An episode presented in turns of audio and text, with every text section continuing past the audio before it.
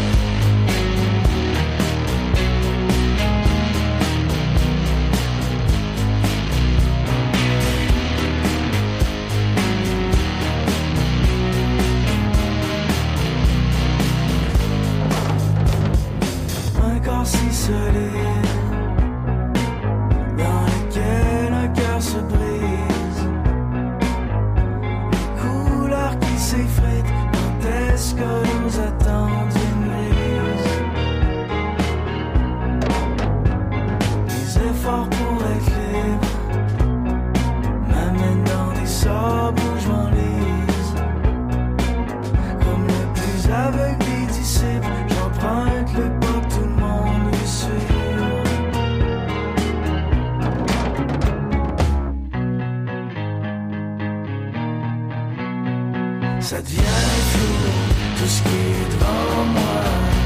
C'est de vouloir être heureux qui distorsionne toutes mes choix. Ça devient flou, tout ce qui est devant moi.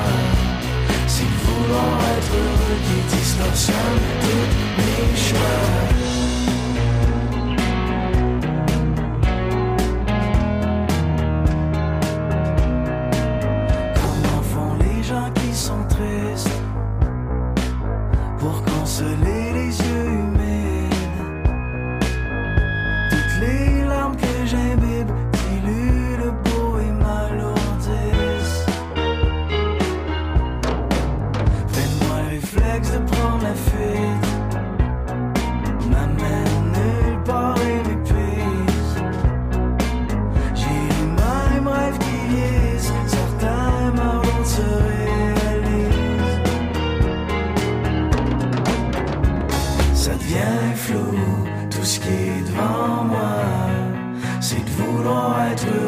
Distorsionne tous mes choix, ça devient flou, tout ce qui est devant moi. C'est de vouloir être heureux qui distorsionne tous mes choix.